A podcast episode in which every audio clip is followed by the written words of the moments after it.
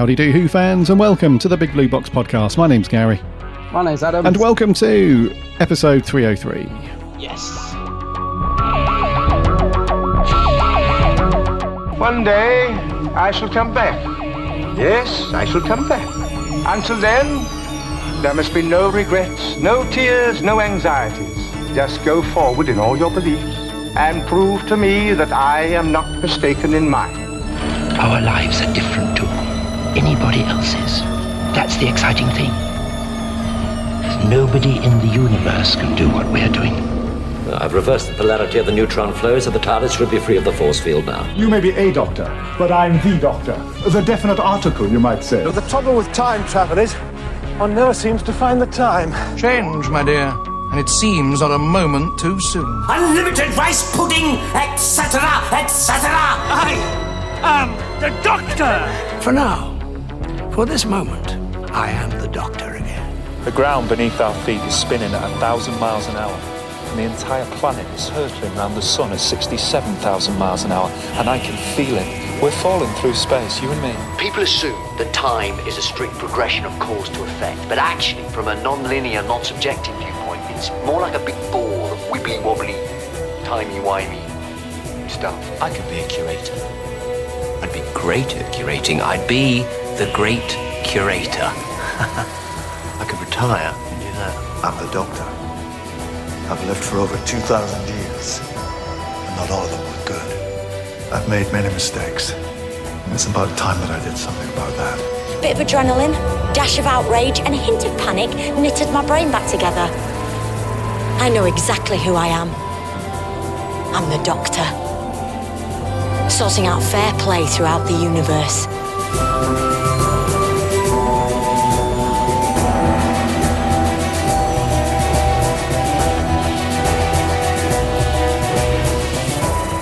Hey, hey, hey, Doctor Who fans! It's episode 303. Welcome back to another week. Hope you're all keeping healthy and safe. You've had a cracking week and you've all managed to do something Doctor, Who related. Related. Yes, I think a few people might have this week. Just a few. Mm. Mabes. Yeah. It's been a good week for the old classic Who. Has been a good week, hasn't it? Certain Doctor in particular, Mr. Pertwee. We'll come on to that in a second. Well, welcome aboard, everybody. It's um, yeah, it's been a quiet old week again. You know, for Doctor Who. I'm getting sick of saying that. I'm getting sick of saying it. We need something, dude. We need the Beeb to pull their finger out. Basically, we've been in like a kind of. Obviously, we've been in a lockdown situation for a while now. However, that doesn't stop those dudes over at the BBC from you know, tapping away on the old computers, you know, doing stuff. The only thing that we have is we have it's really weird because it feels like they're trying to um, trickle feed things out on their official YouTube channel. And interestingly enough, actually, on the on the official Sarah Jane Adventures YouTube channel, um, they were almost in tandem with our reviews. You know, I didn't even know there was one. yeah. So what they do is uh, every week they they post a little two minute clip, and it's just a uh, you know it's an interesting thing like this cool scene from Sarah Jane Adventures episode whatever, and they're almost in tandem. They've finished doing those now, and the last video that they put out was like um like a four or five minute overall Sarah Jane Adventures um, video, which is really nice Yeah. And uh, and that was really cool because I think they were about an episode in front of ours, our reviews roughly, and um, yeah, but on the official Doctor Who channel, they keep they keep putting out these um these clips, and every time I see that there's a new video added, I'm like, oh sweet, is this because every now and then they'll put a trailer out for maybe one of the Blu-ray classic box sets, you know, and that kind of thing, and they're really cool. Yeah, But yeah. when I see that there's a new video added, I'm like, oh, cool, what's this going to be? And it ends up being like, oh, you remember that time when when the Doctor faced off against the Pting, or remember this scene where the Doctor, you know, it's it's like these real generic little one minute, forty second clips, and it's just oh yeah. So they're just recycling like you know these old updates and these old things like that. So you can tell that that's absolutely right. Well, hmm. We said that we keep this intern on but there's really nothing for them to do because the website's up to date. If everyone's ever been to the official Doctor Who website, I think it's um, doctorwho.tv is the official BBC Doctor Who website. And um, that gets updated every now and then. You know, there's nothing too crazy on it. It's more of a, in my opinion, that website's more of an archive for like information. If you want to find out about a certain alien or past doctors or whatever, you know, they've got a little bit of blurb on there and stuff like that. So there's not really a lot to do for the people at the BBC who are managing like the the outward facing Doctor Who stuff. So yeah, the old interns are like, Whoa, we can't really fire them because you know the BBC's just gets enough bad press over the last year or two as it is. We can't just fire interns, so we'll just get them knocking up the odd YouTube clip and they can sort that out. So it just feels like the whole thing just feels really lackluster from the official, and it's been like that for so long now. And I think it's um, It's turning into that cabinet from Forbidden Planet, isn't it? Oh, Just man. gathering dust. Man, you read my mind. Yeah, it's exactly like that. Anyone that's um listened to our show for a while, for a few years now, you'll know about.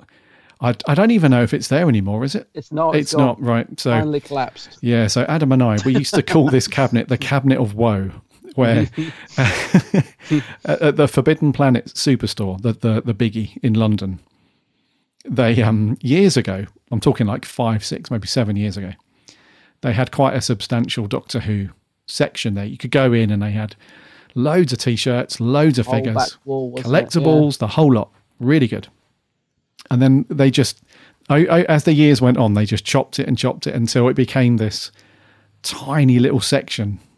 And um, but one of the things that was there was this glass cabinet, and um, years ago it was stocked with loads of stuff like um, different figures, Titan block uh, boxes, like mini busts.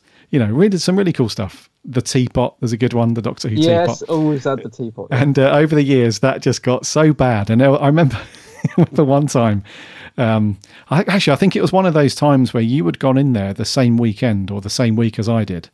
Yeah. And we both commented on it, how atrocious it was. But um, the, the last time I saw that cabinet, there was about three little Titan figures in there. There was an old Captain Jack Torchwood bust that came out in like 2009 or something. Mm. And then there was this uh, two uh, figures from character. There was the Matt Smith um, character, and then there was an Amy uh, character, but she had fallen over. Yeah. So she was lying on her side, and that was it. It was really dusty. None of the labels matched what was in the cabinet. It, it looked absolutely. It, it was almost like um, some dude that collected Doctor Who years ago, but had just abandoned his house. and uh, it had been ransacked, and that was just the state of it. It was like, yeah, there's the odd thing lying around, but you know, nothing's really matching anything. Dude, the cabinet of woe. I know. I miss that cabinet. I'm wondering what it'll be like when when they reopen. Um, because the last time I went into FP, I mean, I didn't think the Doctor section could get any smaller, but it had. It sort of shrunk to this one tiny side panel of the wall right at the back of the shop. I mean, you you could so easily not even see it. Um, but I know they've started doing loads of like exclusive T-shirts, like they're doing this master range and the Time Lord Victorious stuff. And I'm I'm hoping the next time we go in, it's uh, fleshed out a bit more. I don't know because they, they keep Hmm. moving it around now, don't they? This the Doctor section used to be like almost one entire wall at the as you walked in, and it's yeah reduced to this thing at the back. Um, so it'd be interesting to see what. I mean, the cabinet will never come back. We'll never, you know, those days are gone.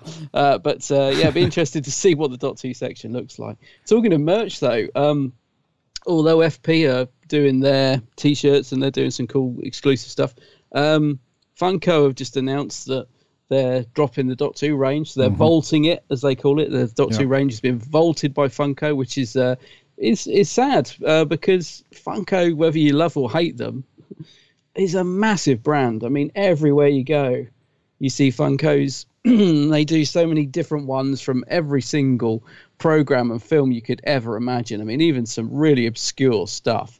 And uh, they've done some good Doctor Who ones over the years, to be fair. Um, but yeah, th- apparently they're not going to be doing any more, I guess, because sales figures have gone down or whatever, um, which is a shame because I was really hoping that one day we'd get a, a, a sixth Doctor Funko. I really felt like that would be probably one of the best Funkos ever. Just to have a Sixth Doctor in his colourful costume Funko would would have been awesome, and a McCoy one with his little umbrella. Because um, we got Mm-hmm. a couple of classy Doctors. We got a good First Doctor one, I remember.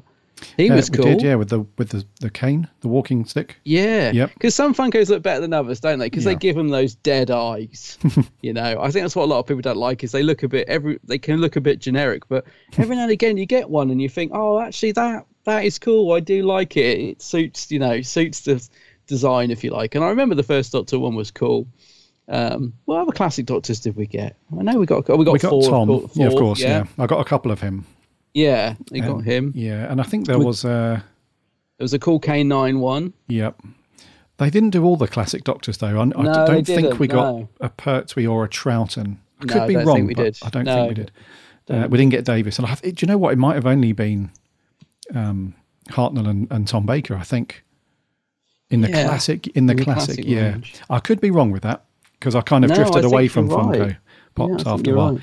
Um, having said that, I did buy a few Star Wars ones the other day, but um, Did you? Yeah. So the the Doctor Who one, man, I, I, do you know what from Funkos? But and it's the same thing with Forbidden Planet. It's not their fault that they had to keep, you know, chopping off how large the Doctor Who section was because, as we've discussed loads of times over the last few years, it's just the the the amount of cool merch coming from the BBC or their outsourced things with character or whatever. It just seems to be getting less and less as every year, even though the show's still going and there's new aliens and there's new things and there's new stuff that they could do. It just merchandise just doesn't seem to be on their like their radar to, to, to focus on it at all, like they did back in the um the Russell T Davies era. Yeah. So yeah, it's a bit of a shame, really, but Yeah, I mean, there has Yeah. been some stuff in the Jodie era, I think, which would have perfectly lent itself to a Funko. You know, uh, I mean, the Pting, I think, as soon as we saw it, we felt like it was just designed just to be a toy, and I think we did get a Funko of it. we did. a limit, a limited one, didn't we? Mhm. Um, but no toy of it. But um, yeah, I don't know. I think that yeah, it's just the the range itself. Uh, Titans as well. You mentioned. Now you know you know how mad I am about the blind boxes, the Titan figures. I, I have bought millions of those things. um, but I watched a really interesting video with the guy from Titan. Uh, he was at a toy fair, and they did an interview with him about what's coming out this year, and you know when shops reopen and stuff. And he was talking about the ranges they're really excited about. And the interviewer, the first thing he said was like, um, "So we're going to see some more Doctor Who." And he's like, I don't think we're going to see any this year. No. He's like, no, we've kind of Doctor Who this year. And I can't remember the reasons he gives. He's very diplomatic about it. But he's basically saying, but the answer was no. There'll be no new Doctor Who Titans this year. Uh, and I sort of, yeah, a little, felt a little pang in my heart because I do love the Titan figures. Um, but I kind of get it, you know. I mean, the, the, the Doctor Who range from them has really dwindled. They they were really strong for a while, around the fiftieth. Oh yeah, Remember all the oh that they did the classic Doctors range, which was just brilliant. Of all the classic Doctors, I went crazy when they brought those out. And then it's sort of after the fiftieth and that it kind of dwindled a little bit. Um, so yeah, so no no more Funkos, no more Titans, but the classic range still going very strong. Uh, so you mentioned it earlier. I guess there are so many listeners out there that have received their season eight sets uh, this week, or some people like yourself actually got it on. Was it Friday or Saturday? You got it of last week. yeah. I got mine on Friday last week. Friday, yeah. So you got Yeah. yours early. So yeah, I, I didn't get my. I got mine on Monday, which was the official uh, day of release. Mhm. And um, oh man, the anxiety in me because I always worry about it's going to arrive with a little dent in the corner. So only one of my sets, to be fair, um, has got a ding in it, Uh, and it's a tiny one. It's nothing really, but it's weird how every time I get that set out, that my eye just gravitates towards the top corner because it's got that tiny little crease in it. I don't know why it bugs me. Um, so yeah, the anxiety of like seeing everyone with these sets and they all looked perfect. I was my whole Twitter feed on Saturday was just filled with season 18.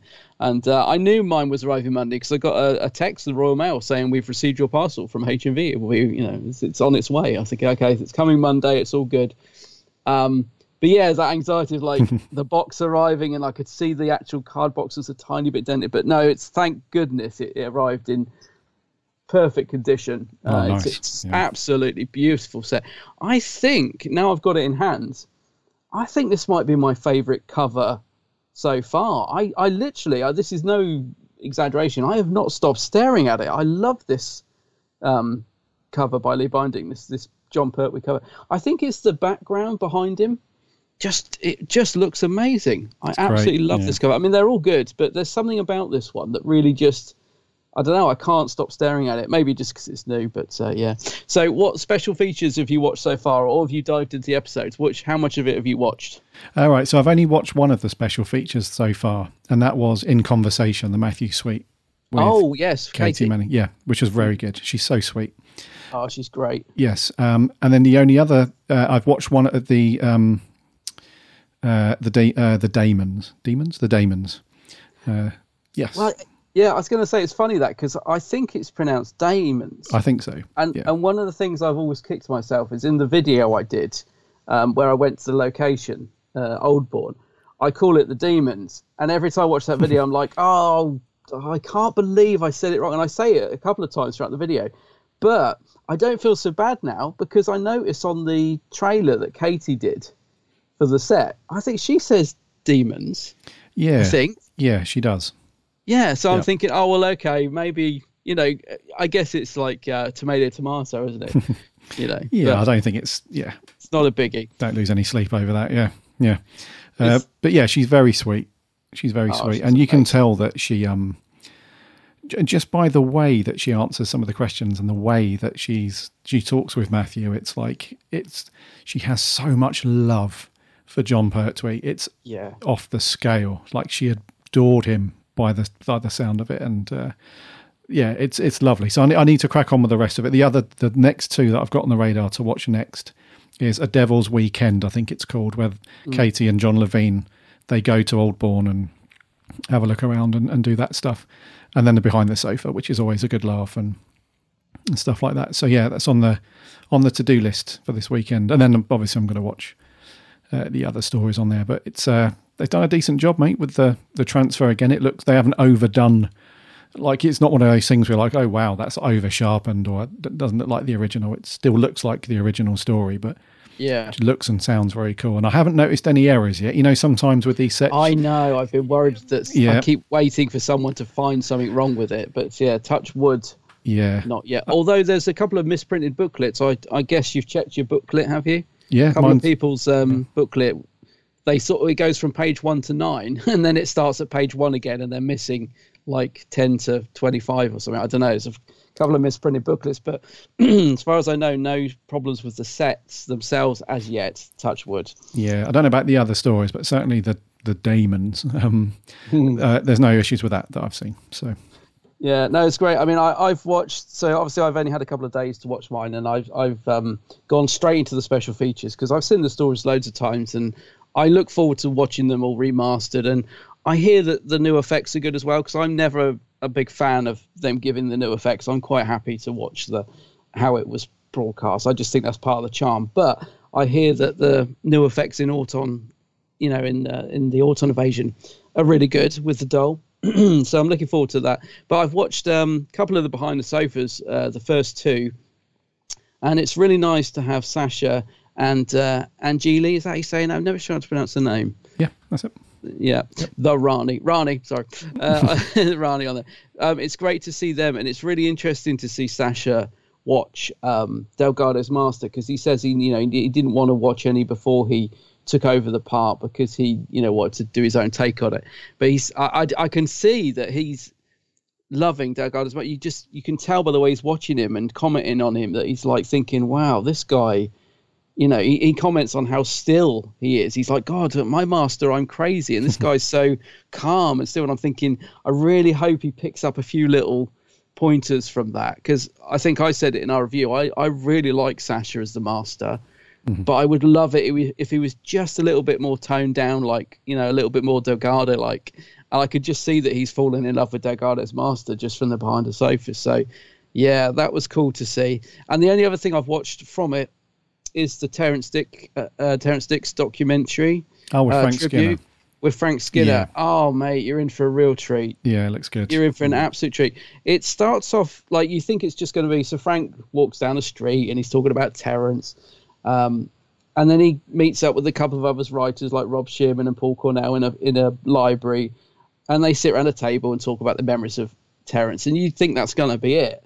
Oh no! It then sort of goes into other things, which I'm not going to ruin because um, it- it's something I think you know if you haven't seen it, I don't want to spoil it. But it's a really, really lovely uh, tribute to Terrance, and it will bring a little tear to your eye, I think. And the thing that comes through most of it is Terrance's um, friendship with Barry Letts was just so strong. Um, it's just a, it's just another absolutely cracking documentary, you know, that fits in with the JNT one. And um, what was the other one they did that was really good? Uh, anyway, yeah, it's just a brilliant documentary. You're gonna love it when you see it. And um, without giving too much away, the room that Terrance used to sit in and write all the Doctor Who scripts and, and Target books and stuff, he used to have a, a key so he'd lock it, and his wife never got to go in there. Yeah, it was like his little room. well, His little man cave. his little man cave. Yeah, wait, wait till you see it. Um, because his wife says when he, Terrance died, you know, she finally got the key. She was never allowed in there. She finally got the key, and she lets she lets Frank go in there. And um, wow, Oh, it's you're just gonna love it because it's it's kind of just yeah. Sounds awesome. Yeah. I'm not gonna say anymore. It's it's just it's kind of how you imagine me and you living at Terrance's age. It's just like wow. Oh, cool. Yeah, that You're gonna good. love that documentary, dude. I can't. I, honestly, I just loved it from start to finish. So, yeah, I'm like you. Know, I can't wait to dive into the rest now. I'm really looking forward to the old old born uh, Mhm. revisit, and also there's one where some writers travel around some locations. Oh, that's called um, the direct route. It's um, Yeah, I uh, that. Graeme Harper, Tim Combe, and Michael Briant, the directors. They go on like a big road trip and they go through a lot of the locations from season eight, and uh, and they just chat around what it was like directing Doctor Who in the seventies and stuff. And so yeah, that, that sounds really good as well, actually. Yeah, I'm- that's another one I'm looking forward to because obviously I love my locations and stuff. So it's it's just another beautiful set, and the, the amount of effort that's gone into it is is incredible. Yeah. Um, it's it's just why my friend texted me yesterday and said, "Oh, I, I didn't pre-order it, and I'm trying to find one. Do you know where I can get one?" I'm like, "Well, no, it's sold out everywhere before it even got released." So I told him to try Argos because apparently they're going to get some, but um. But it amazes me. He was saying, "Why are they so limited?" And I'm like, "Well, I don't know because they put so much effort into them. There is so much sort of love poured into them. It does seem strange to, you know, limit them so much. I don't know. Um, and I think we all thought they were going to be reissued as standard in standard boxes, didn't we? In Which I don't know if that's going to happen. I keep hearing that this is the last time phys- it's going to be reissued on physical media, which I can totally see the BBC doing that because I don't think they've got a clue when it comes to these things. But um, I don't know. Anyway, it's yeah, there's a lot of love gone into it, and uh, I can't wait to watch the rest. Really can't. I'm going to be doing that this afternoon, Yeah, driving my other half mad because I'm like, don't even think of coming near the television. this is mine all week. Yeah, cool. I think, um, yeah, I think it must have something to do with a, a, a monetary thing. You know, I think, uh, I think the BBC need to because I don't think it's relatively cheap to do these. I don't think it's mega bucks, but at the same time, I don't think it's cheap at all to put these together. So I think they need to absolutely guarantee that they're going to sell.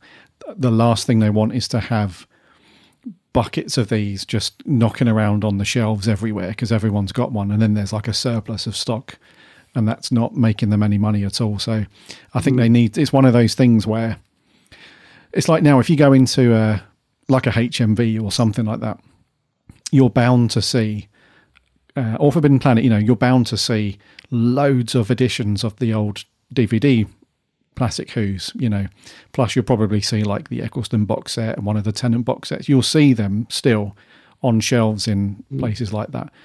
And they're just not you know they're a bit more mass market but with these i just don't think they can afford to be in that situation because i don't think they're cheap to do so they need to make sure that they're 100% going to get their money back and then some Yeah, yeah, I, that's I what it feels you. like yeah Yeah, yeah, makes sense. I mean, eBay. There's loads on eBay. People, you know, these people that buy up multiple copies and that. There's loads on eBay, silly prices. But I just hope. I think from what I've seen, a lot more people manage to get their hands on the, the you know, proper fans.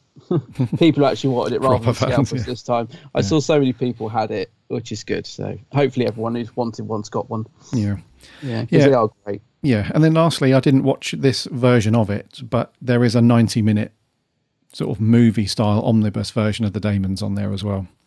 Oh yeah, that's right. Which- yes, I saw that. Yeah, Yeah, well, I haven't so- watched it, but yeah. Yeah, so I won't watch that soon because I watched the Daemons um, over the weekend, but um, I might revisit that at some point and just see what the editing's like and how that flows as like one one film kind of hour and a half thing.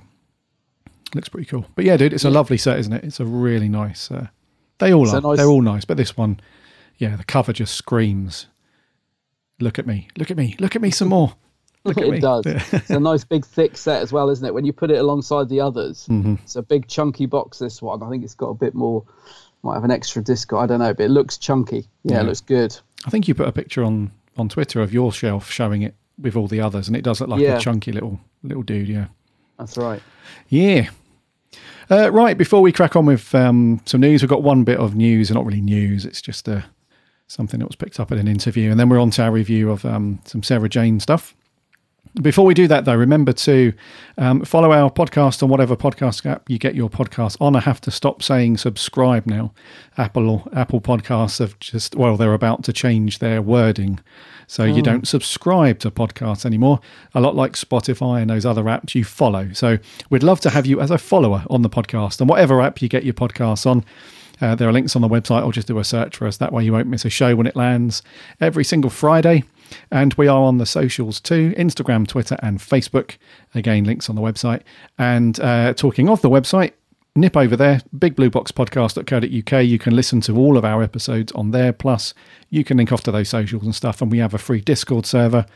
Um, come and uh, join that. Come and hang out and chat Doctor Who over there. And also, talking of our Titan uh, stories and that sort of thing, remember to go and check out loads of those things on Adam's channel over on YouTube, The Geek's Handbag. Yes, come and give me a follow. A follow, yes.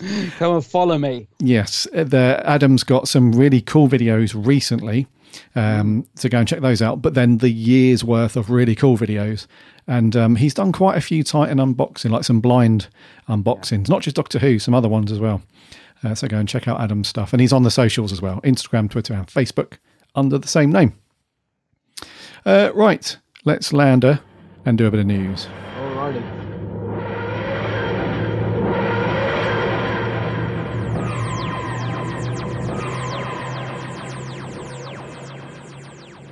So, over at the Radio Times, the radiotimes.com, by the way, there was an interview that went out on International Women's Day, which was yesterday, I think, the 9th. Yep. Uh, Jo Martin was talking about uh, some stuff, and she happened, as expected, to stumble on the subject of Doctor Who. And uh, she was saying that uh, she would, somebody said, uh, would you be up for basically coming back and doing more Doctor Who? And she said, of course. She's really up for it. She's like, of course, of course. Uh, she said, what's not to like about that? I would absolutely love it. And they've got John Bishop there now, haven't they? And she's a big fan, and she says, I want to do a scene with him for sure. Then she added that uh, I think there's so much more story. Uh, what they set up uh, opens up a world where they've not fully explored yet with Doctor Who. Uh, and then she goes on to say, uh, and you don't want to waste that costume.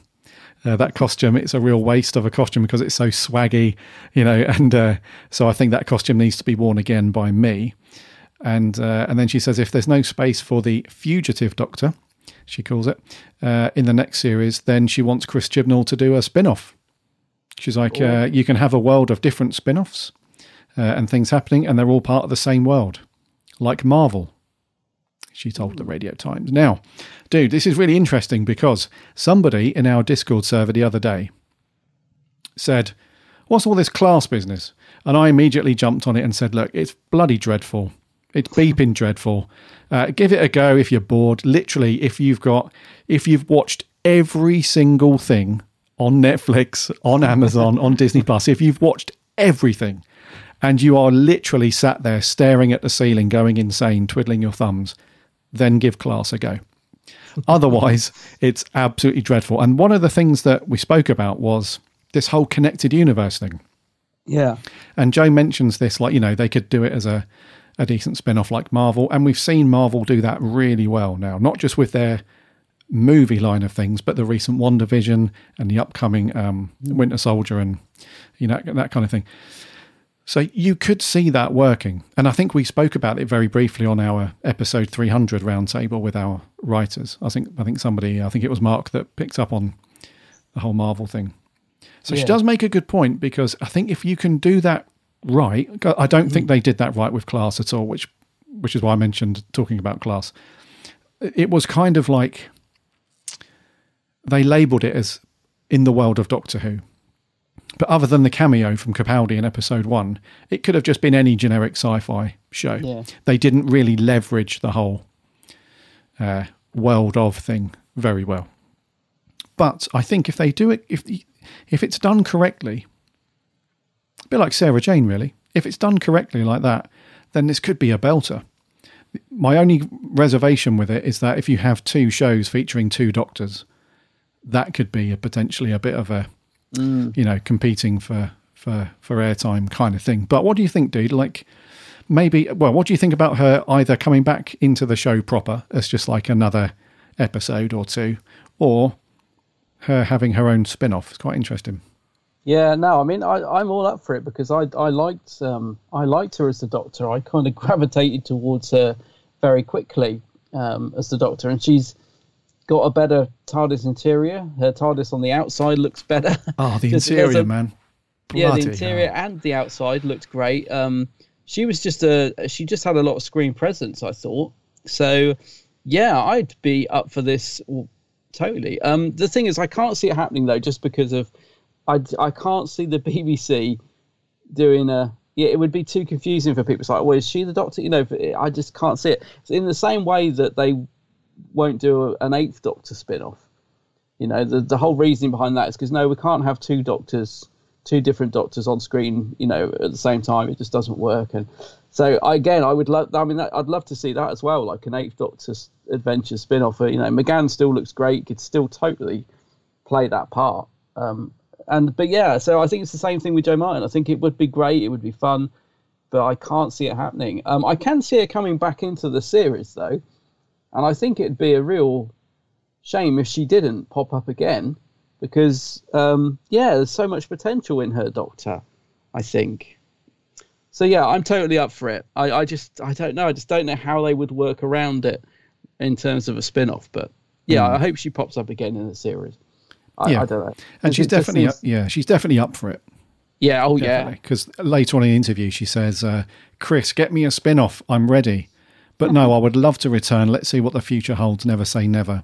And then she says, "I'm quite busy at the moment, but if Doctor Who calls, I tell you, I'll be there in a jiffy. I'll get my Spanx on." So it sounds like if the call came, she'd be up for it straight away. I'll tell you what I would. Oh, I, I might take bettings that she'll be in the 60th. Yeah, Come on, Yeah. I can. I've just. That's going to happen, isn't it? She is going to be in the 60th. it's it's a likely thing, isn't it? I Defo. can just see that Yeah. happening. Yeah, and Yeah. I'd be up for that. Yeah. Yeah, defo. And the thing is, in a way, as showrunner, you can't really, you can't really shy away from because if you've got a very popular character, and let's not beat around the bush, in a certain way, depending how you look at it, she was more popular than Jodie's Doctor when that episode went out. hmm She got Yeah, so true. much love. Yeah, Yeah, I think people. I mean, I think people seem to gravitate towards her very quickly more than they have with Jodie, and it's just because she had that stronger character and screen presence. You know, she was standing up to the monsters. She seemed very feisty. Um, she just was stronger on screen. Uh, I think. And I think people. That's kind of what people wanted. You know, um, from the Doctor, uh, Yeah. which it, it almost made Jodie look even weaker than she is. It's. It, it, I don't know. It's. A, that's what I mean. Would they want to do more of that? Because surely they want to, you know, develop the Thirteenth Doctor, not make her look. she's on. She's out the door inferior. anyway, mate. As good as. Ah, true. Well, true. Yeah. Yeah, but yeah, I think yeah, fans do seem to to really like. Money for old rope, mate. Money for old rope. Uh, I read you, mate. I, I get what you're saying. It's like you know they have to keep the main Doctor Who show as front and center, and make sure that's off firing on, on all cylinders, including the actor who's playing the Doctor. But I do think there is some scope to um to do something with Jo Martin's Doctor. I think she's Definitely. yeah. I just think like I don't know. It's just that TARDIS interior, man. It's just so gorgeous. It gets me every time. Oh, it's lovely. I'd love yeah. to see more of that for sure. But anyway, there we go. Jo, Jo Martin, um, please don't start this as one of those, oh, Jo Martin's coming back. She's not. She's just said in this interview that if the opportunity presented itself, she would be up for it. Totally. Which is good. Yeah. Right, dude. There's no other news to talk about, so that's that. But review time, man. What have we got? that. What have we got this week? Yeah, so yeah, Sarah Jane Adventures. So we're kicking off series five, a very short series, this one as well, uh, with the episode Sky. Hello? My name is Miss Myers, and you're going to help me find my child. Whoever left her on my doorstep, that was no accident. I think someone needs me to protect this baby before they come looking for it. This was a bloke fell out of the sky. His skin was all metal. Miss Smith is quite used to danger. My child has a destiny. A destiny to change worlds. She is no child, she is a weapon.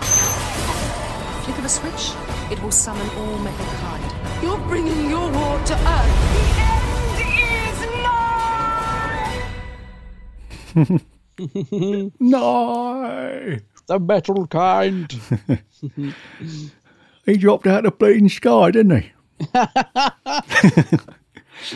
My radio. Yeah, we'll come on to that guy. Uh, so, the episode Sky from the Sarah Jane Adventures was first broadcast on the 3rd of October 2011, and then the second part the day after on the 4th. It was written by Phil Ford, directed by Ashley Way, and stars our usual attic crew that we've seen for the past two season, ser- se- series, series, uh, with the introduction of Sinead Michael as the young Sky, and a couple of other a couple of other peeps there. And the storyline for this one is uh, it's basically the Terminator. If you've ever seen the Terminator, it's basically that. Um, A child is sent uh, and plopped on the doorstep of Sarah Jane Smith by what I think I could be wrong, but I think it was the uh, the shopkeeper. I think he was responsible for that. There's always this It conspiracy. like. Yeah, Mm. there's always this conspiracy theory with this episode, and where people think it's the doctor that dropped Sky off because Rani says, "Oh, it might have been the doctor," and Sarah's like, "No, I don't think so." But from what I gather, anyway, towards the end of the episode, it feels like the shopkeeper was responsible for that. So basically, it's a bit like John Connor in the Terminator.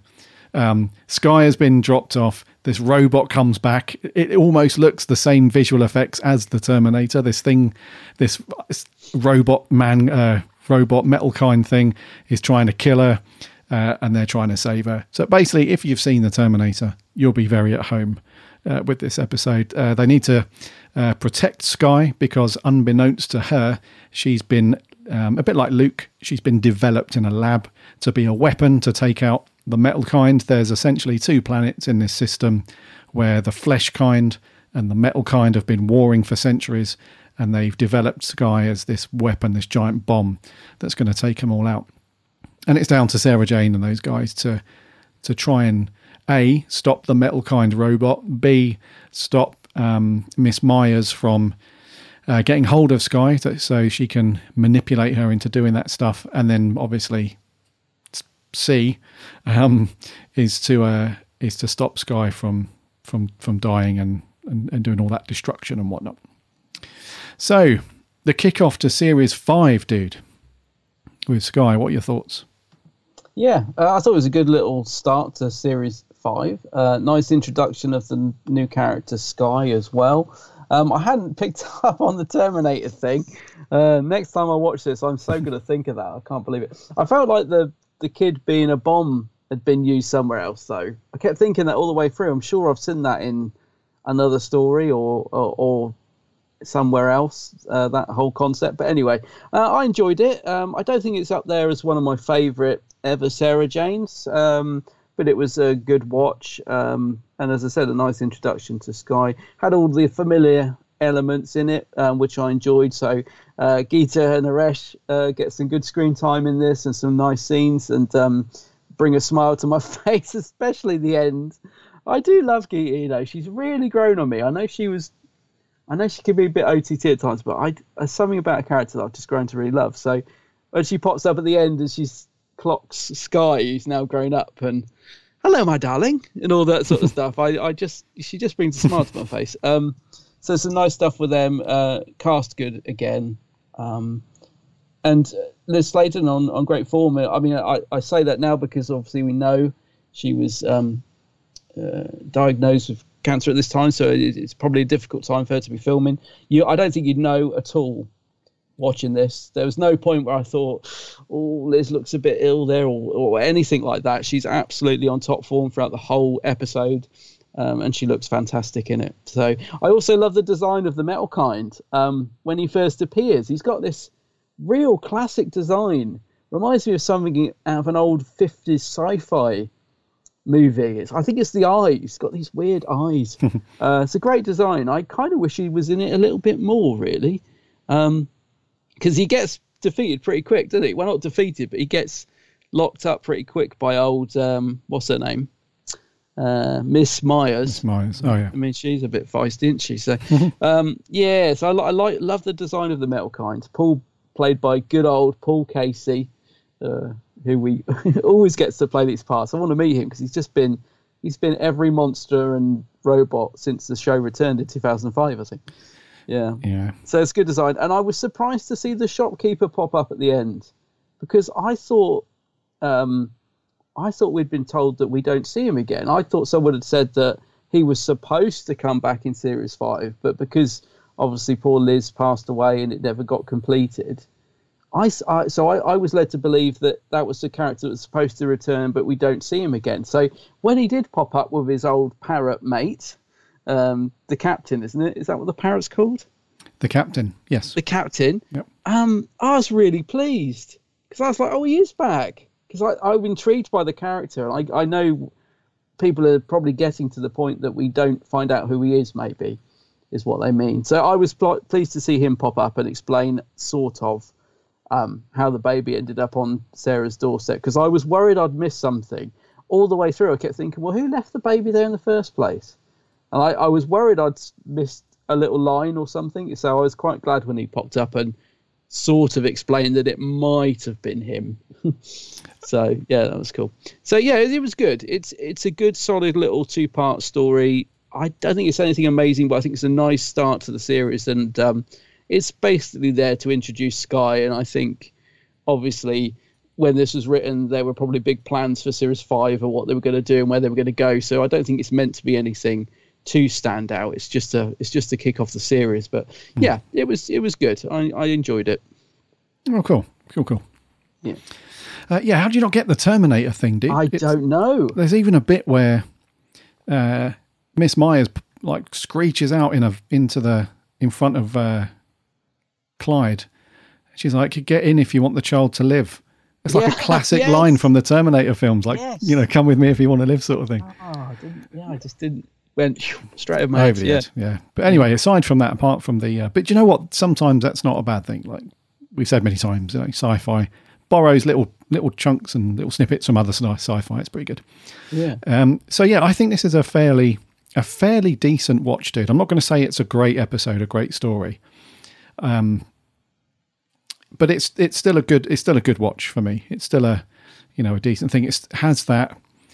I'm amazed that they ca- that they were able to get the consistency the consistency rocking and rolling still over five series. It's like sometimes hmm. with TV shows when you get past series sort of four, and certainly when you get onto five series and then onwards, it starts to feel like a different show in some respects. Like sometimes you change producers or you change things, and the vibe and the look and feel changes a little bit, stuff like that.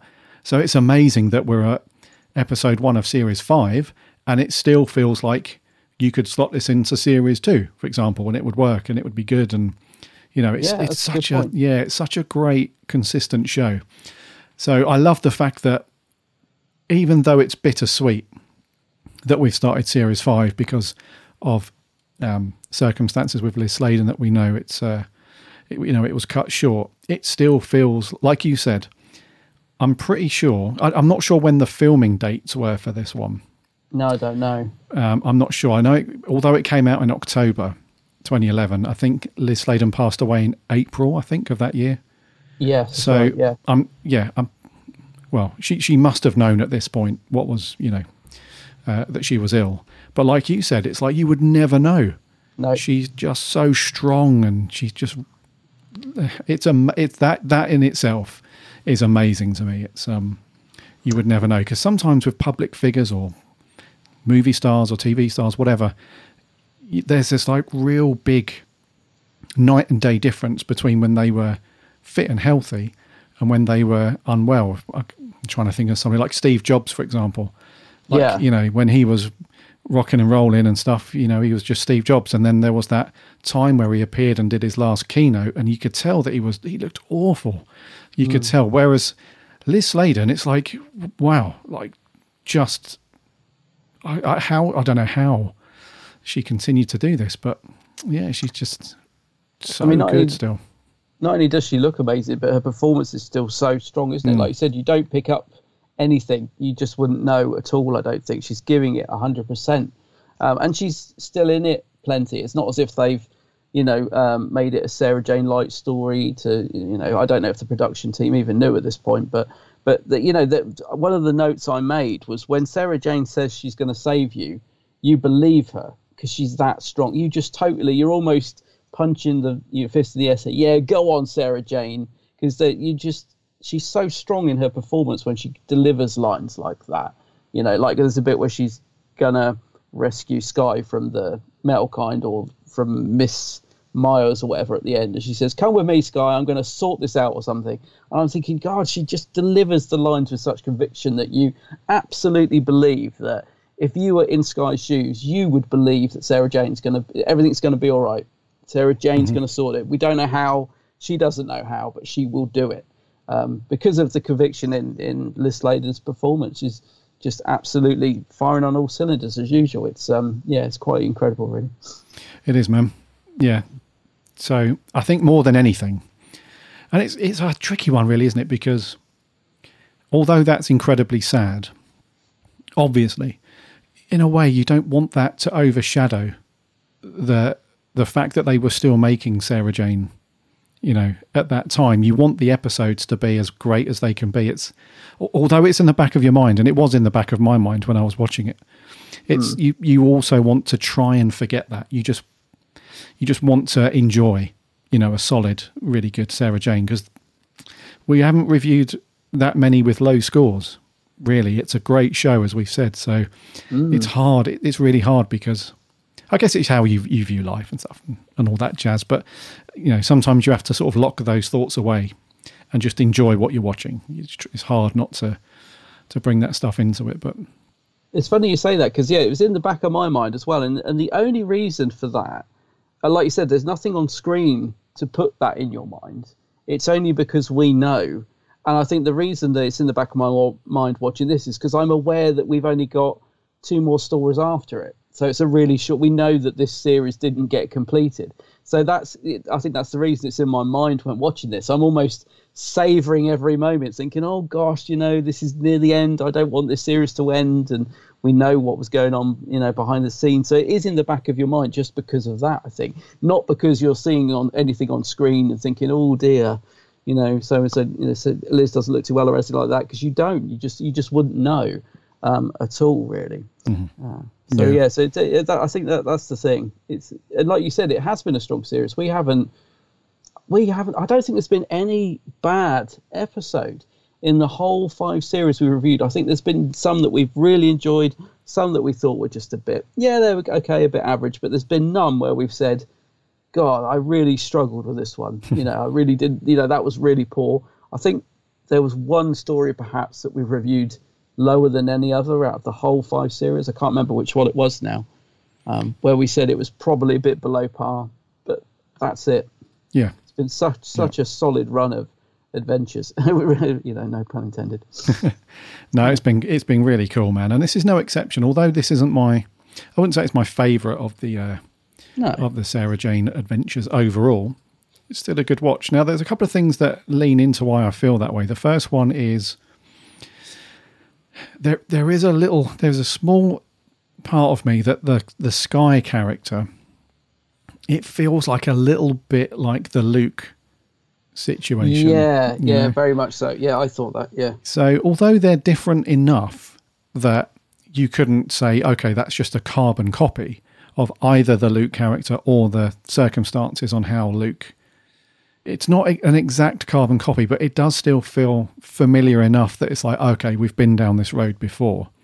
And uh, and there was no way that Sarah Jane was going to say that Sky couldn't live with her. So the the whole for those listeners that have not seen this episode, the whole thing with Sky is that she was about she was abandoned on Sarah Jane's doorstep as just a little baby, and they didn't know immediately that it was that Sky was an alien. It's not until she starts blowing light bulbs everywhere and she's got like this mm-hmm. big electrical e- EMP kind of charge thing happening, and then almost overnight she grows into like a you know a teenage girl. I think she's like 13, 12 or thirteen, something like that Yeah. like overnight and um and that's when we dive into as the story progresses that's where we find out from miss meyer miss myers that um she created this person as a weapon and uh yeah so it, the, the circumstances about how she became that age and how all that stuff slightly different to luke but essentially it's like the same thing with luke like she was never going to turn luke away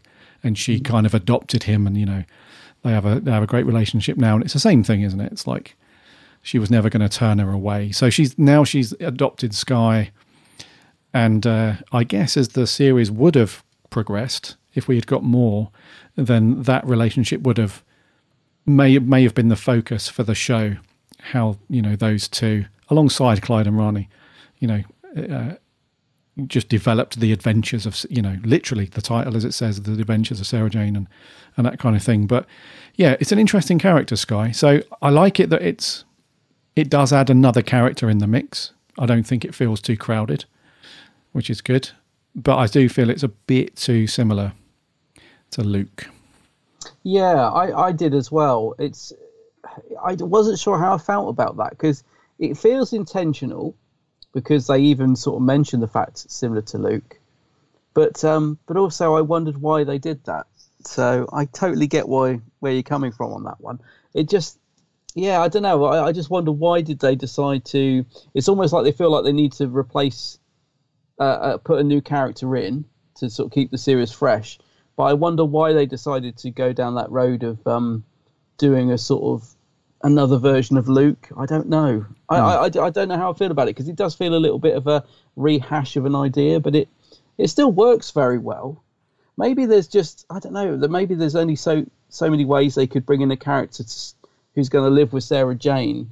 That um, you know, how do you explain that? You can't just have a, a random kid turn up and and decide to live with Sarah Jane. So I guess it's got to be an alien of some kind. I don't know. I, Yeah. I don't know quite how they could have got round it, but yeah, it did feel a little bit like they were recycling the Luke idea, and I wasn't sure why uh, they needed to do that. yeah You know, not not sure where they were going to go with it in in this series.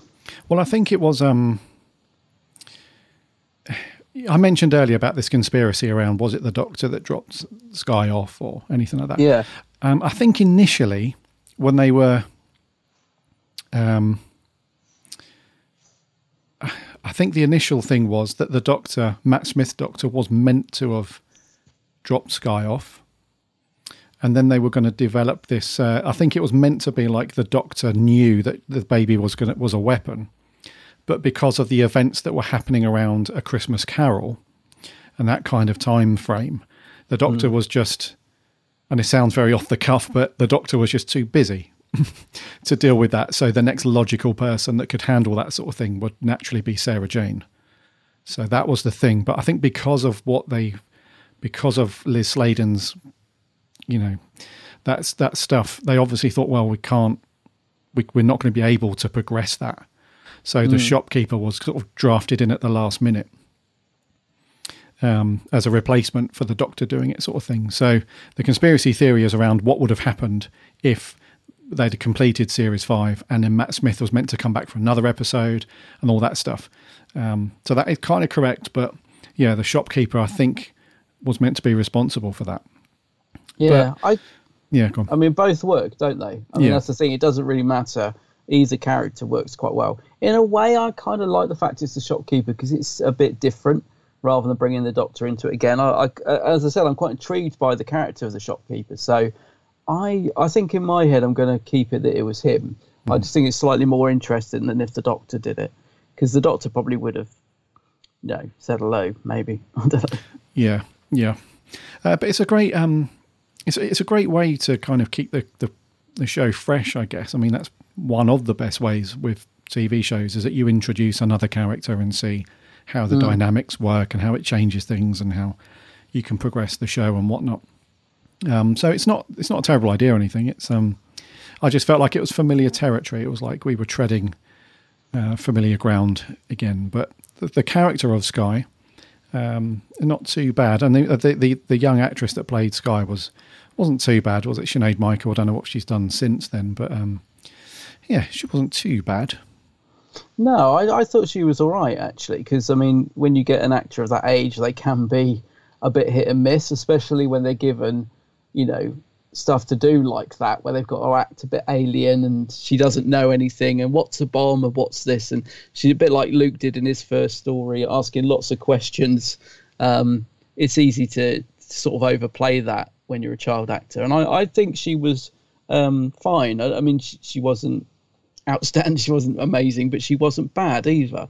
And the, you do feel a nice um, connection between her and Sarah Jane. I think already, you know, there's this sort of mother like, you know, you, you feel like Sarah Jane is has already decided she's going to look after this girl no matter what. She's going to keep her safe. So.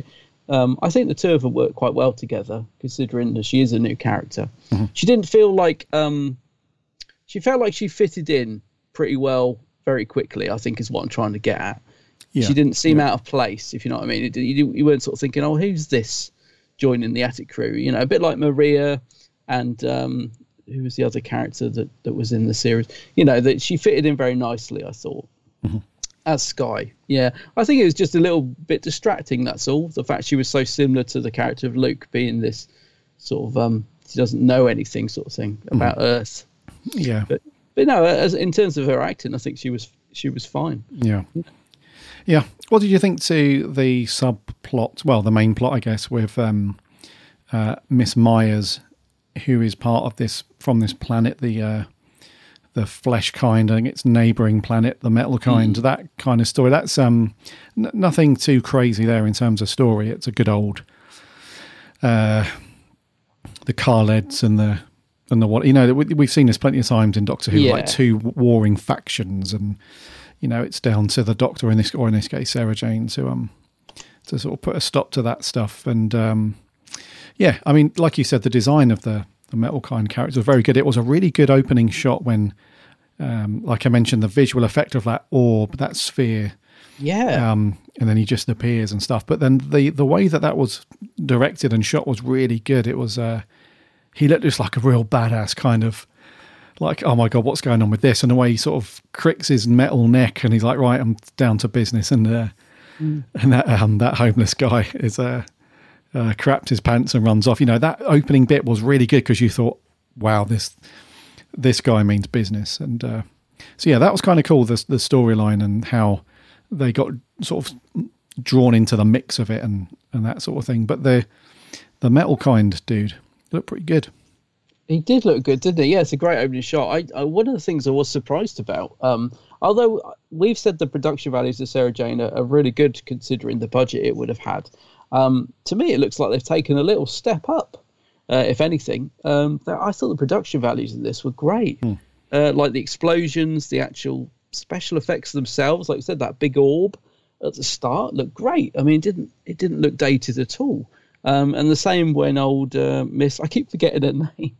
That's why I keep Miss saying Myers. Miss the old Yeah. Miss Myers. That's the one. When she appears again, you get the orb effect, and um, yeah, I was just surprised. The whole production values look pretty good. I mean, they they do spend a lot of time in like uh um, what do you call it? You know, The power station. power station. Yeah, which is not the most glamorous of locations and can look a bit tacky because a lot of sci-fi shows use them because they look a bit different. Um, but it, it's used quite well, I think. But yeah, just overall, I thought production looked pretty good. I felt like um, you know it'd been given a decent budget and they'd, they'd used it, sort of thing. Especially with the design of the metal kind. I, as I said, I think it would have been nice to have seen him a bit more of him because he is quite intimidating in his look, isn't he? His features are very sharp and and uh, quite he's quite a scary looking guy. So maybe he was going to come back at some point. I don't know. Yeah, and he had some decent some decent kit upon his person as well. It looked like he could turn invisible. There's a, Oh, yeah, I a- forgot this about that, really yeah. good camera view where it's like you see his point of view, first person, as he's walking down the street. Because I thought that car coming up is going to go nuts when they see him. Yeah, But I did. Yeah. Yeah, then I realised, oh, he's invisible. We're just seeing like these green lenses of um of what he's seeing, and it's quite funny when Clyde sees the footprints in the flower Oh. bed and and he taps on him and stuff. So I love uh, that scene. Yeah, that was was quite good. cool. But yeah, the the the um the metal kind thing was quite an interesting thing. Like this boron, they could go a bit sciencey, don't know, Like boron based Mm. uh, life forms, whatever. Um, but Miss Myers, she was an interesting one because I felt like she started off strong, but then just progressively got a bit weaker. Because when Yeah. she first turned up, she zapped everybody. You know, she's like zap, zap, zap, and like she mind controls that dude. And I thought, wow, she means business as well. This is going to be a, a big Yeah. tear up later. But then she doesn't use that anymore. Like she so easily could have just zapped Clyde or zapped somebody, and like she did in the opening couple of minutes. But she ends up just being a bit of a talker, unfortunately. But she wasn't bad. It was just, um, I don't know. I felt like she had a, a really good entrance into it, and uh, yeah, and then there was nothing really. She was just sort of talks for a while, and she does. She has like the evil cackly, typical like. Um, like you heard in the trailer there, you know, she's like, Yeah. she goes a little bit pantomime, but yeah, a bit talky rather than actiony. Yeah, performance wise, she was okay, but yeah, the, the character didn't really go anywhere, did it? I, I thought thought exactly the same as you. She comes out and you think, uh oh, who's this? Like she's gonna tear the place up, and yeah, she doesn't. She just kind of grabs Clyde, and you think, uh oh, poor old Clyde. And then the next thing they're in the power station, and he's just kind of stood there, and I'm thinking, what's happening? What are they waiting for? Why they they could have so easily just taken the the baby off of him like ages ago. Why have they plonked him in the middle of a room and let him run off? It yeah, it didn't really. Yeah, she just didn't really go anywhere. That character, it's a shame, really. Yeah, and I think she does have a bit of a Doctor Who villain vibe towards the end because you don't see much of her in the last act, I suppose. And then Mm. when Sarah Jane goes back to the to the power station to um to try and sort her out, she's developing her own plan. She's basically she's wired up the the metal kind dude so that he can be a beacon and summon them all, and then when they're all there, then Sky can do a bomb thing. Yeah. Uh, but then obviously that gets foiled as we expected it would do. So she's not she's not bad, and she does have a bit of a, a pantomime feel at times. But she certainly, I just wanted her to be more zappy zappy uh, throughout it, and just you know stuff like that. But she wasn't too bad. A little bit of wasted potential, I think. Yeah. A wee bit, ju- yeah. you just reminded me of a good scene, actually, talking about um, Sky being a bomb. Is uh, when Mr. Smith is scared of her and he won't come out. I thought he was broken. I'm like, what's up with Mr. Smith? Well, we'd already had the bloody fanfare once. Oh, I know that fanfare. And she said quickly as well. She's like, quickly, I need you. Yeah. And he still do, has to do his full. Yeah, he's a bit of a queen, isn't he? Yeah. He is, yeah. But it's fun, isn't it? Because even in the story like this bit where the, the music's a bit sinister and it's a bit like, you know, things are hitting the fan left, right, and centre. And, uh, but they just cut that sinister music and we get the da da da da. It's like Yeah. the, the thing, it almost breaks up the flow of the, um, of, of those scenes a little bit. But yeah, old Mr. Smith. Yeah. I just like that. She's like, come out. There's nothing to be scared of. Yeah, but it's a nice little refresher though. So if you've if you've jumped onto Sarah Jane Fresh at this point and you've not seen it before, they do give you a little bit of an insight into what Mister Smith is. You know, they Oh, yeah. he reveals like um, uh, the the alien that he is. I can't remember the name of the alien he is because he is uh, Shylock or something. uh, it? that's yeah, Xylok. Yeah, because we have to forget that he isn't a computer. He is actually an alien thing, but he's just, you know, it's uh, whatever. But yeah, it's a good little refresher for um for fans that might have jumped on at this point and have not seen any Sarah Jane before, because they might just assume he's some kind of supercomputer without any kind of consciousness, where he's not. He's a he's not an AI. He's a, an actual thing. So yeah, that was cool. Yeah. Yeah. Um, uh, and what do you think to um, to Clyde and Rani because they have slightly different roles in this one. They don't tag team up like they usually do. It's Rani goes off with Sarah Jane for some of it, and then Clyde gets you know charged with looking after baby, baby Sky, which he seems a little bit of a natural to begin with, but then he sort of starts to run out of ideas and stuff. It's quite cool.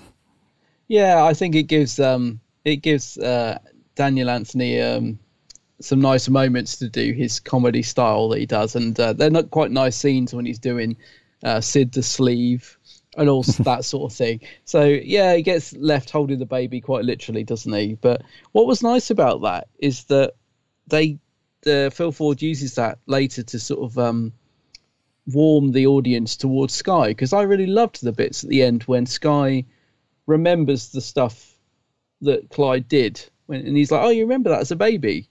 And she's like, "Yeah, I love Sid the Sleeve." And all that sort of thing. I thought, oh, that's lovely. That's a, you know, really nice bit of writing. The way that that she still remembers Mm. it. So you then start to already you're starting to like this new character because she's very sweet and she's remembered the stuff that Clyde did to try and make her laugh and all that sort of thing. So rather than just being a throwaway little comedy scene, you know, it actually had a bit of emotion to it at the end of the story. So I really liked that. And um, Clyde's uh, Daniel Anthony is really good at those sort of scenes. I think he plays that sort of comedy quite well. So I liked all that stuff. Mm. And Rani, she was um, she was quite um, she was quite good actually because she she provided because all Clyde. Um, I wouldn't say that we ventured back into just one-liners too much, but like you said, he does provide those quips and stuff like that. So you can't Yeah. have two people doing the same thing. So she does provide that kind of um, sort of head on straight, if you know what I mean. She's got a sensible head on her shoulders a lot of the time, and um, uh, yeah. So I think she was uh, no, nothing too crazy from her in terms of what her character has to do or her performance, but still a still a good one from Anjli, I would say. Yeah, I think so. I mean, like when she gets a text message from Sarah Jane, she's straight out the door, and you know, she she is a good good character, isn't she? And uh, I like the fact that Gita's kind of just got used to it now. She doesn't Ah, question. Well, where are you going? Or she's like, oh, it's Sarah Jane. She's in trouble. Oh, fine. Okay, my darling. See you later, and all that sort of stuff. And so, the, again, it's a nice bit of character progression there. That um, you know, that uh, Rani is growing up, and she can handle herself and all that sort of stuff. So yeah, but I can't remember too many things from her in this story particularly. Uh, it's not to say she's not good in it, but um, yeah, she doesn't get as many moments, I don't think, as the other guys. I'm not sure. Yeah, no, you're right.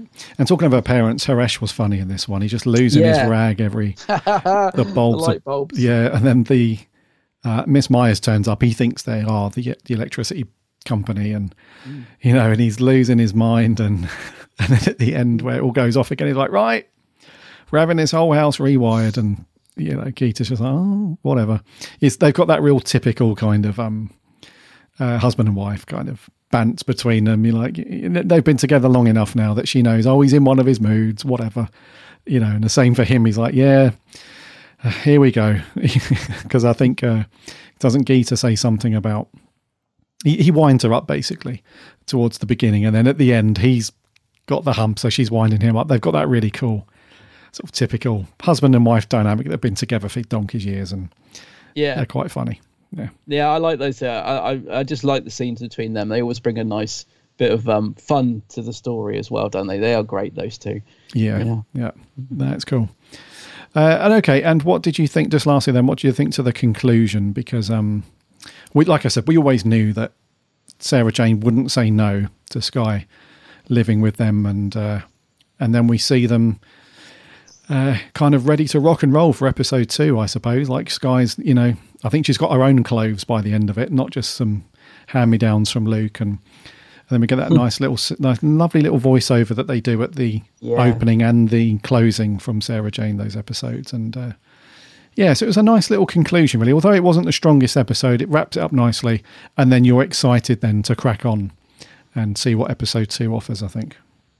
It, it did leave me wanting more. I was going to say it, it, it did. It, it introduced the character and it was a nice little watch. And then it's like you said, right, we're ready to go. And I thought you can tell that this was going to just kick off, you know, a cracking series. It's such a shame that you know it, it never got finished because I, I don't know how much, you know, I don't know. I haven't seen the the next episodes. I don't know how the series wraps up, how they managed to, you know, get round the fact that it, it never was never completed. So I don't know where these characters go or what happens or anything like that. But I did get that feeling at the end of it of right, they've introduced Sky, good little story, let's go. You know, and I, I just wish um, we had a full series to get into because I am quite excited. It, it has freshened up the, you know, the program. It, it didn't need it. it. I was enjoying it perfectly well. Uh, just having Rani and, and Clyde, um, but it's added in a new character, and she seems to fit in well. And yeah, by the end of it, I was just ready to let's go into the next one. Let's see what happens now and s- see see how these guys get on and stuff. And then the next time trailer looks really good. It's uh, looks like it's a, a Clyde central story, and Yeah. Yep. yeah, it was a good next time trailer. So yeah, it- just left me wanting to move on to the next story, and um, it did its job. I think I was like, yeah, let's go, let's let's get into the next one. Yeah. Obviously, I didn't. I'm saving it till we watch it, but uh, yeah, No, it's good, and I like that they they brought back the shopkeeper dude with the parrot, the captain thing, Mm. because it kind of he didn't explicitly say anything, but it kind of alluded to the fact that he would pop up again at some point throughout the series, which would have been cool because every time that he's there, Sarah Jane's really intrigued. Like who are like she asks him again, like who are you? What's Oh. what's going on? And then he's very elusive in both in the time he's there. He's only there for a couple of minutes, and also what the information he's giving her because he's there to collect Sky. He's there to take her back to wherever she. Well, he's there to take her somewhere. We don't know where. But then she's like, "No, I want to stay with Sarah Jane." He's like, "Okay, cool, cool." But then, snap of the fingers, he's gone, and us as the viewer, like Sarah Jane, is like, "God, I want to find out exactly who he is and stuff." So it would have been nice, like you said, if they had finished the series, we maybe would have seen a bit more insight into what who he is, what he is, you know, and what what he's doing. So that would have been cool. But you know, and then it's really nice at the end. She's like, Let's get some pizza, and Sky's like, "What's pizza?" And you think, "Oh, we've got all this lovely stuff to come." You know that we did with Luke, Yeah. where we have to sort of train him on what human, what being human is like, and these different things. So it was a cool ending. It was a nice little, Luke, nice little Luke wrap does up. Luke does pop up at the beginning as well, doesn't he? We're nice just to keep him in the loop. He's still there on his screen doing his uni stuff. And do do we ever do we know who the shopkeeper was gonna turn out to be, or was that never solved? Like I'm assuming the writers had some idea where they were going with the characters, but but has that ever been spoke about? Or because I can't, I I just had a quick search, I couldn't see anything about who he was going to turn out to be, or or what the character was. Which in a way I don't mind because I quite I quite like the mystery uh, to be honest with you. But Hmm. I, I don't know. Has it ever been? I don't know who created the characters. Phil Ford ever come out and said, "Oh, he was going to turn out to be this," or you know? I think I th- think we spoke about this. Um, Yeah, I have a feeling we did. But yeah. So, um, so he wasn't going to be like the Doctor or something, was he? Well, he was going to be this character called the Corsair, or it was alluded to the fact that he was the Corsair. He was a Time Lord, similar Oh, sort of thing to the Doctor, a bit of an adventurer, blah blah blah. But it Yeah. came from. I have to get make sure my memory's in check here, but I think it came from. So Neil Gaiman wrote this book called Eleven Things You Probably Didn't Know About the Corsair, and Russell T Davies had a look at it and thought. Um, well, it was a page that Neil Gaiman. It was a book called The Brilliant Book, and there was a year. I think it was called The Brilliant Book something, and there was a section in there in, in that book said eleven things you probably didn't know about the Corsair.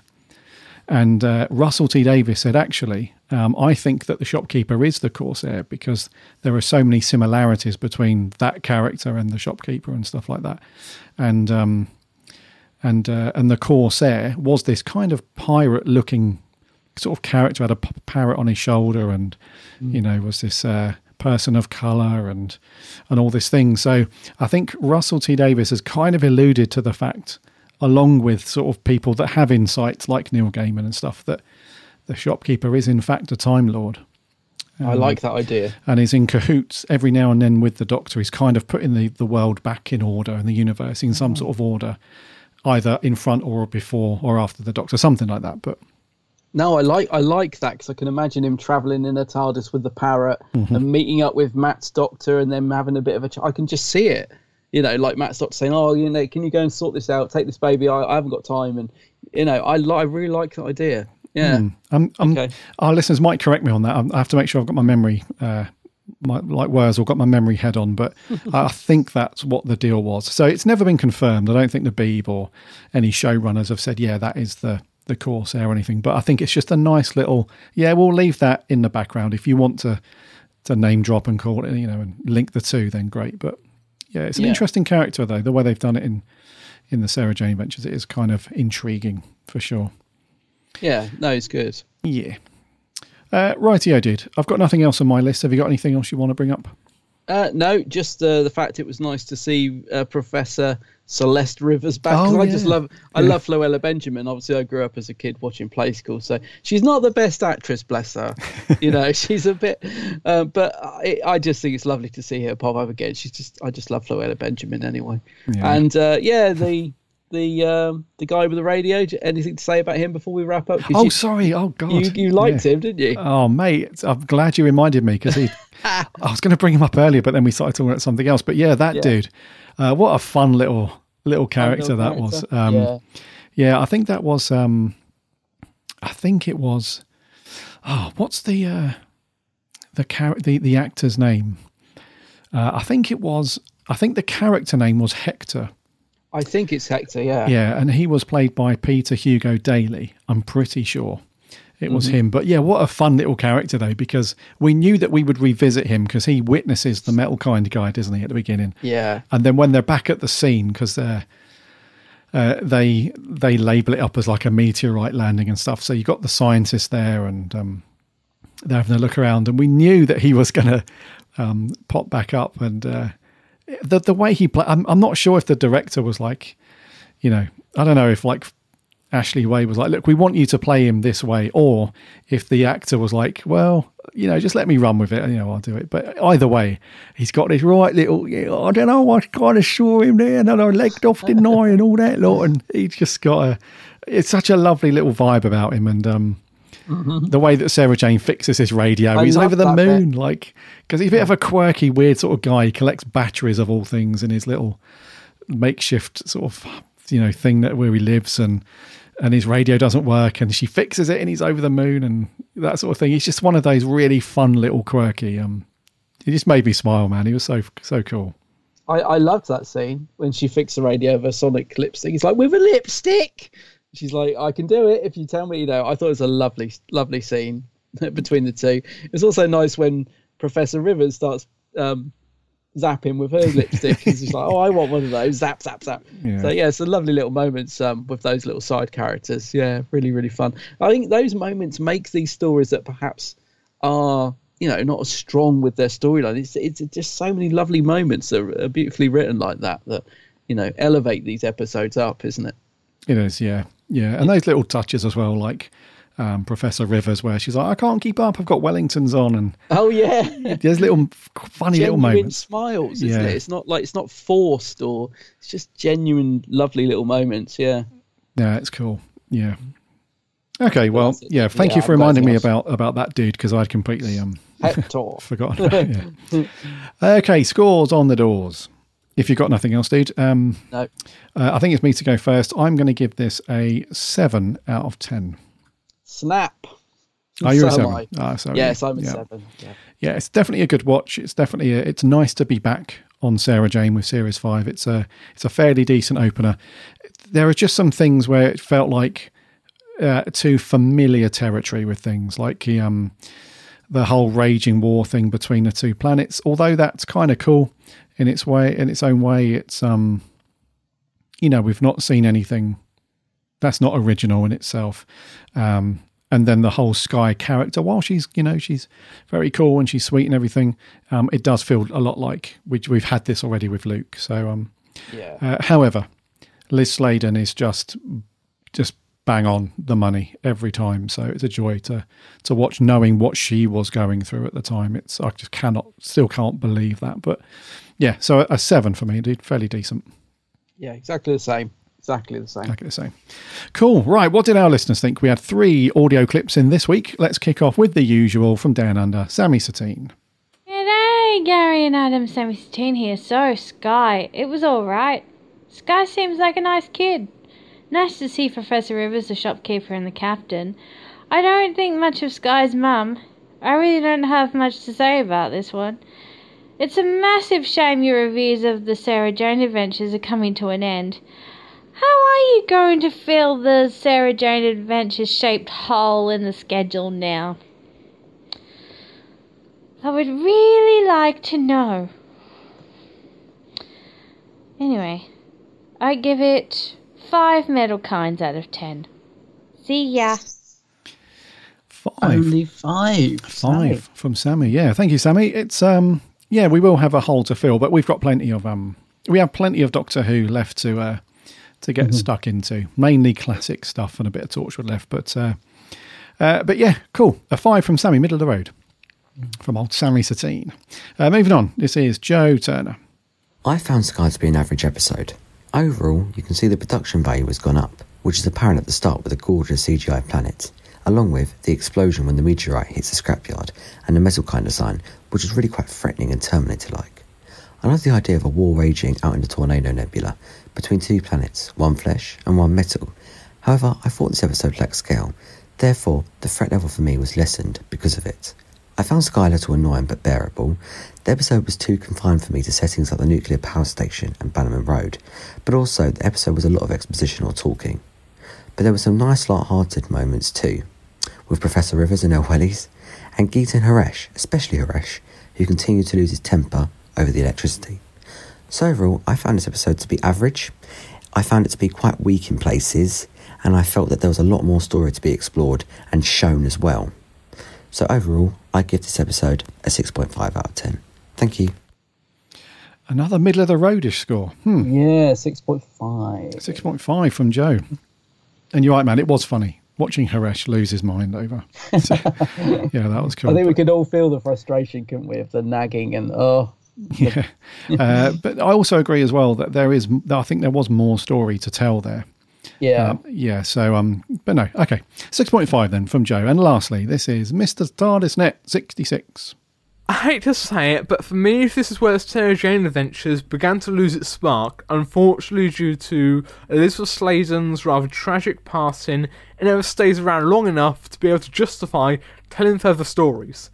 I don't like the acting and introduction of Sky, as she seems like a repeat of the same storyline and character as Luke, and although the themes of challenging morality, of sacrificing a child as a weapon in war is potentially interesting, the problem is that it's presented so incredibly simplistically that it doesn't challenge the audience in any way. I feel like the story would have been better if Miss Myers had more empathy as a villain. Obviously, Elizabeth Sladen is a great leading figure. I like the inclusion of the shopkeeper at the end, and the scenes with Clyde and Sky as a baby are a lot of fun to watch. It's not terrible, just unoriginal and disappointing. I give it a 5 out of 10. Mm-hmm. Oh, another one that's a bit low. Another five. Yeah.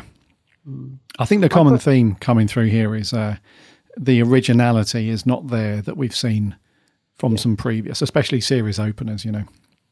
And I think perhaps a bit of wasted potential as well. Um, I agree with what what these guys are saying. Like the the villains, you know, like the metal kind. He looked so good. There was, but the threat level's not really there. I think it could have been utilized a bit better, maybe. Yeah, no, agreed.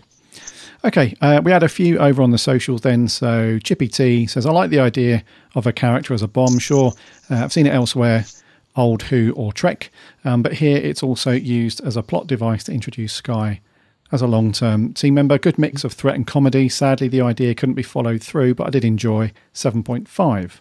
Okay. Our writer, Jordan Shortman, said, Not a fan of this one. Oh. But Series 5 was understandably cut short before it could be. Uh, before it could get really good. Sky feels like a rehash of the Luke storyline. Uh, it would have been great to see her character explored more, especially as she was supposed to be something to do with the trickster. Uh, Okay, and lastly, Sarah Louise, the running Whovian, says this one didn't grab me in the same way other episodes have, but it was still a good watch with some great lines. My favourite being, None of us can help the way we come into this universe, but we all have a say in what we become. Oh yes, yeah. Do you know what, Sarah? That is, oh, yeah, that's a great line. That is a good line. Yeah. Yeah. Uh, and Sarah gives us a 7 out of 10. Thank you very much, guys, on Twitter and over on Facebook. Andrew Stewart. This is a really long one, so I'm just going to summarize here. Says, uh, such a great start to the beginning. The concept is really interesting. A child made by her mother to be a bomb and destroy all of metal kind. It's such a great concept. And the story is well paced and really fun. Uh, Liz, uh, is absolutely amazing, and reading about it, she had just been diagnosed with cancer at this point, but still made this series. And uh, and as she knew, that's what the kids and fans of Doctor Who wanted. Uh, then goes on to say, overall, I really, really enjoy this story. I'm giving it an 8.5 out of 10. Ooh, Oh, nice one, Andrew. And uh, Joseph Howarth says, uh, while I think this is a good start to the season, I do feel like it's incomplete because we have plot threads to future episodes that don't really go anywhere, seeing as we know that the show's fate uh, is, even if it's a nice surprise to see the shopkeeper again. I do feel like it's a bit of a retread uh, of when the first show started, but it's not a bad thing, but it is noticeable. Uh, Miss Myers was such. Uh, was just an over the top villain, and honestly, I think the war is wrong. Morale was on the nose at times. Uh, but Joseph gives it a seven. Okay. Seven out of ten. Seven. Yes, and that was all we had on Facebook, dude. So thank you very much, um, you guys, for sending in your audio clips and uh, getting involved over on socials. Next week, bud, what are we doing? God, we've got a we've got a big one next week. I think this is a seven-parter, is it? I'm not sure. But It's anyway, Six or seven, yeah. Yeah. So we're going back r- right near the start to the first appearance of the Daleks. Yeah, so a bit of Hartnell next week. So yeah, the Daleks. A bit of Hartnell. So the pilot's out the way effectively, Unearthly Child. That's done. We're now into like the series proper. You know, we're into the I'm proper just one. googling how because it's a long time since I've watched this. Just googling to see how many episodes it is. In fact, I've got a default. I've got a faulty disc because I, I I bought it when it first came out, and uh, you know, typical BBC it had a fault. Uh, the layer transition skips about half an episode, which might be a blessing. I can't remember. Ah, okay. Uh, right. So it's a seven, yeah, seven episodes. This one, wowzers. Um, but don't worry, I'll I'll find a way to watch it properly. It's um, it's not a problem. Oh, yeah. Oh, cool. So, yeah, going back to the 60s then, episode, the second ever episode of Doctor Who, The Yeah. Daleks. So. Well. crikey. So that's what we've got to look forward to next week. So I think we'll wrap there, dude, for episode 303. Okay.